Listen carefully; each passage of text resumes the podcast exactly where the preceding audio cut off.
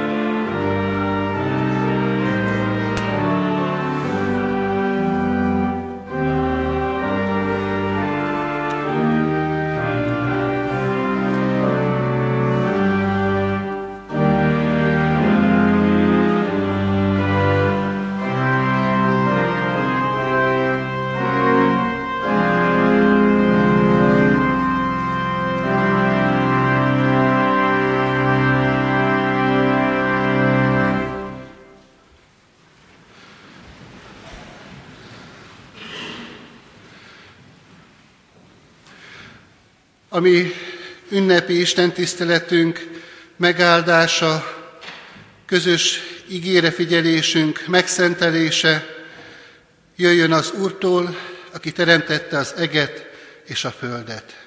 Amen. Imádkozzunk.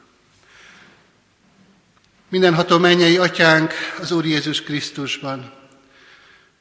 Hálatelt szívvel köszönjük meg neked az újbóli lehetőséget, hogy karácsony szent ünnepén újra együtt lehetünk a gyülekezet közösségében. Köszönjük, Urunk, a megtartott életünket, és köszönjük, Urunk, azt a szándékodat, amely ebben az ünnepben különösképpen is kibomlik, hangsúlyossá válik előttünk.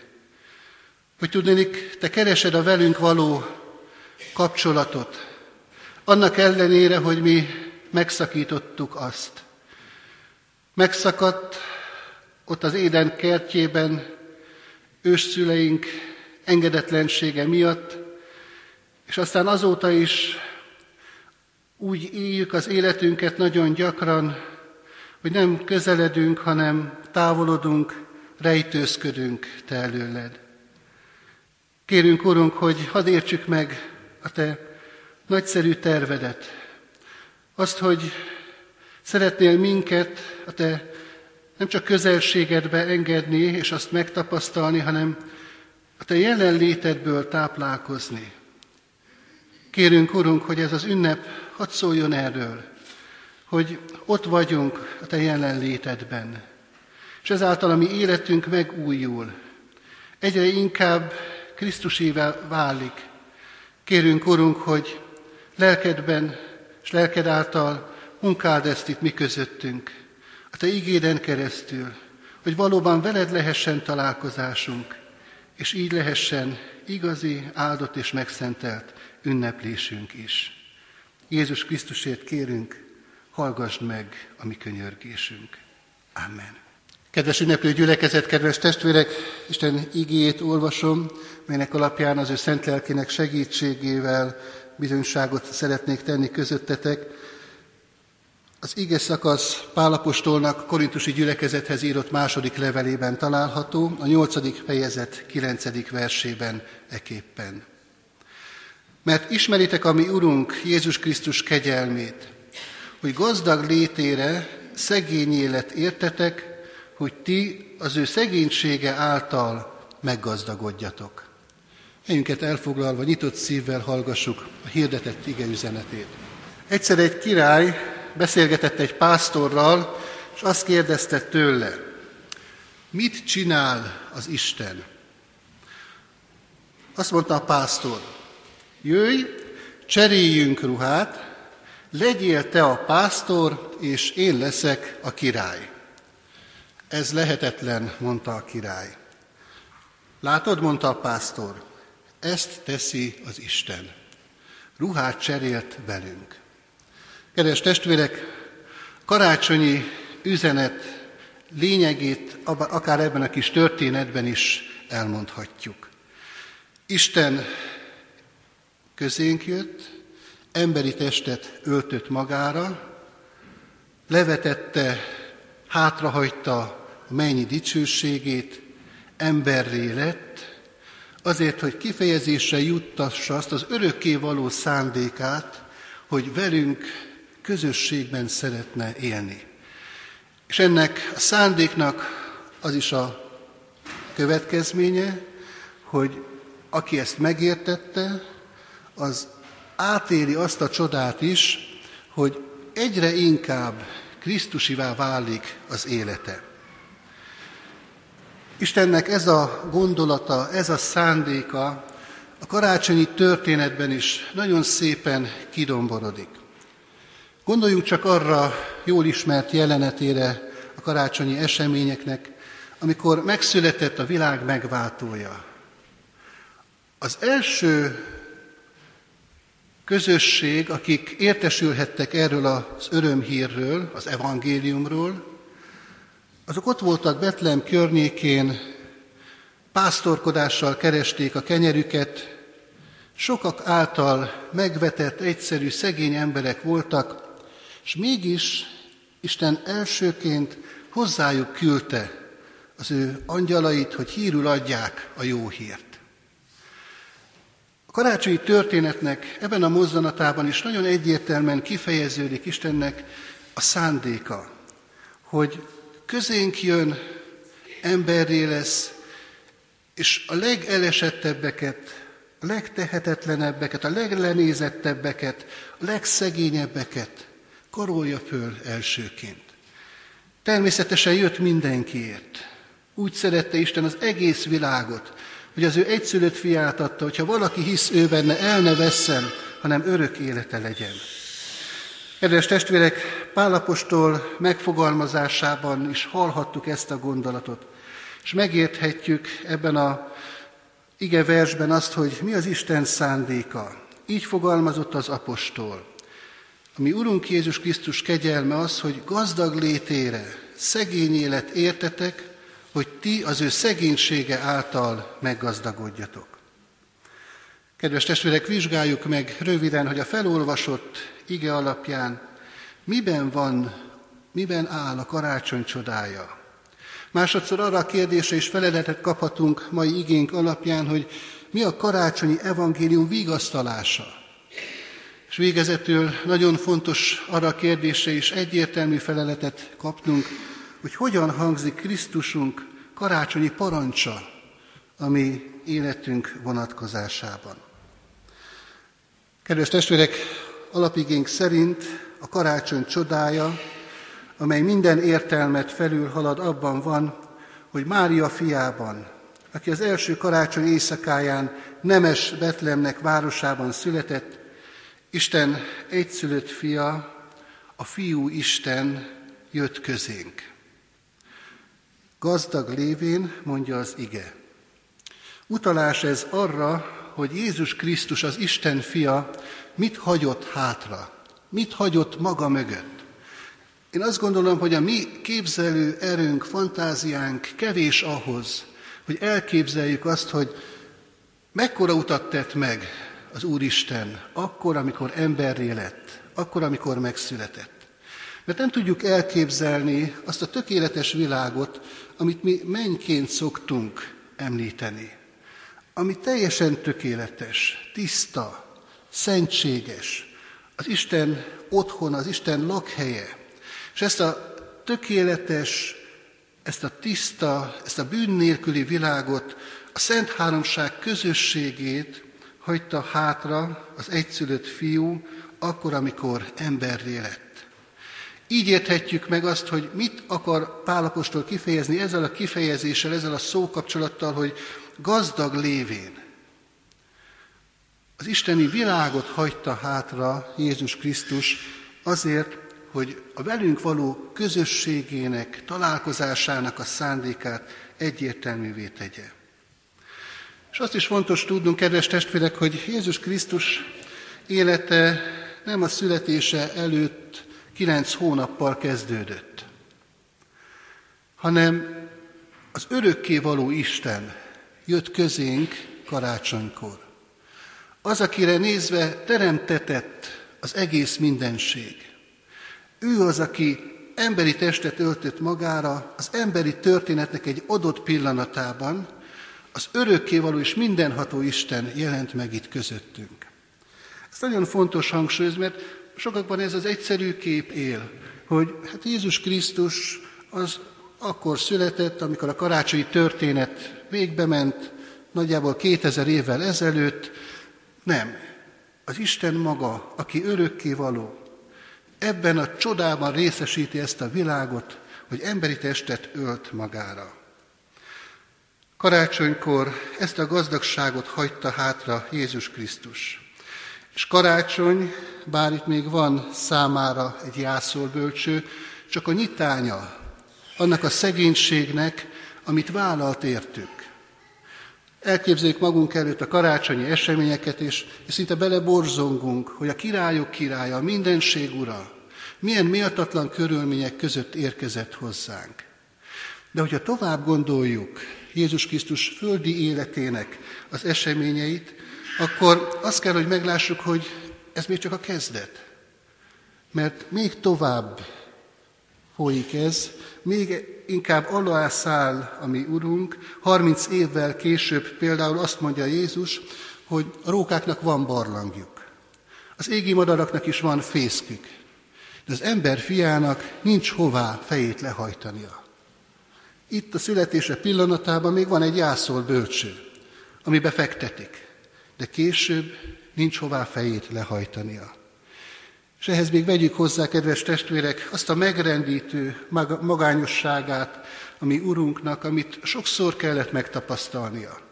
Részben az értetlenség miatt, máskor a félreértések miatt, de még a saját tanítványai részéről is. Gondoljunk csak a Gecsemáni kertjében történt eseményre, amikor Jézus arra kérte az övét, hogy virasszanak vele, és még erre sem voltak képesek a tanítványai. Kedves testvérek, szegénysége mégsem fizikai nélkülözésben mutatkozott meg leginkább, hanem abban, amikor ott a Golgotai kereszten így kiáltott fej, fel fájdalmai közepette, én Istenem, én Istenem, miért hagytál el engem? Az Isten nélküli állapot a legmélyebb állapota egy ember életének. És Jézus Krisztus ezt vállalta magára, és ez az ő földi életének az utolsó és a legmélyebb pontja, amikor ezt az Isten nélküli állapotot is át kellett élnie. Ennyire megszegényítette magát a mi Urunk, azért, hogy mi meggazdagodjunk. És kedves testvérek, ebben van a karácsony vigasztalása is. Azért vállalta Jézus Krisztus, hogy a mennyei Atya és a köztünk megszakadt kapcsolatot helyreállítsa. Hogy mi az ő szegénysége által meggazdagodjunk. És ez a gazdagság elsősorban ezt a fajta kapcsolat helyreállást jelenti. És ezért jó kereszténynek lenni. Mert ilyenképpen Krisztusért és Krisztus által az atyához tartozunk, az ő gyermekei vagyunk, és ilyen módon hozzájutunk ahhoz a boldog emberi élethez, ami csak az Úristennel való kapcsolatban valósulhat meg. Azért jó kereszténynek lenni, mert bocsánatot nyerhetünk, nyilvánvaló és titkos bűneinkre egyaránt. Megterített Úr asztala is ezt a lehetőséget hordozza számunkra, hogy lehetünk szabadok, lehetünk az Isten előtt felszabadult lélekkel és örömmel együtt. De azért is jó kereszténynek lenni, mert hogyha elveszítjük is a mi szeretteink közül azt, aki hozzánk nagyon közül, közel állt, még a koporsó mellett is van távlata a mi életünknek, mert van feltámadás.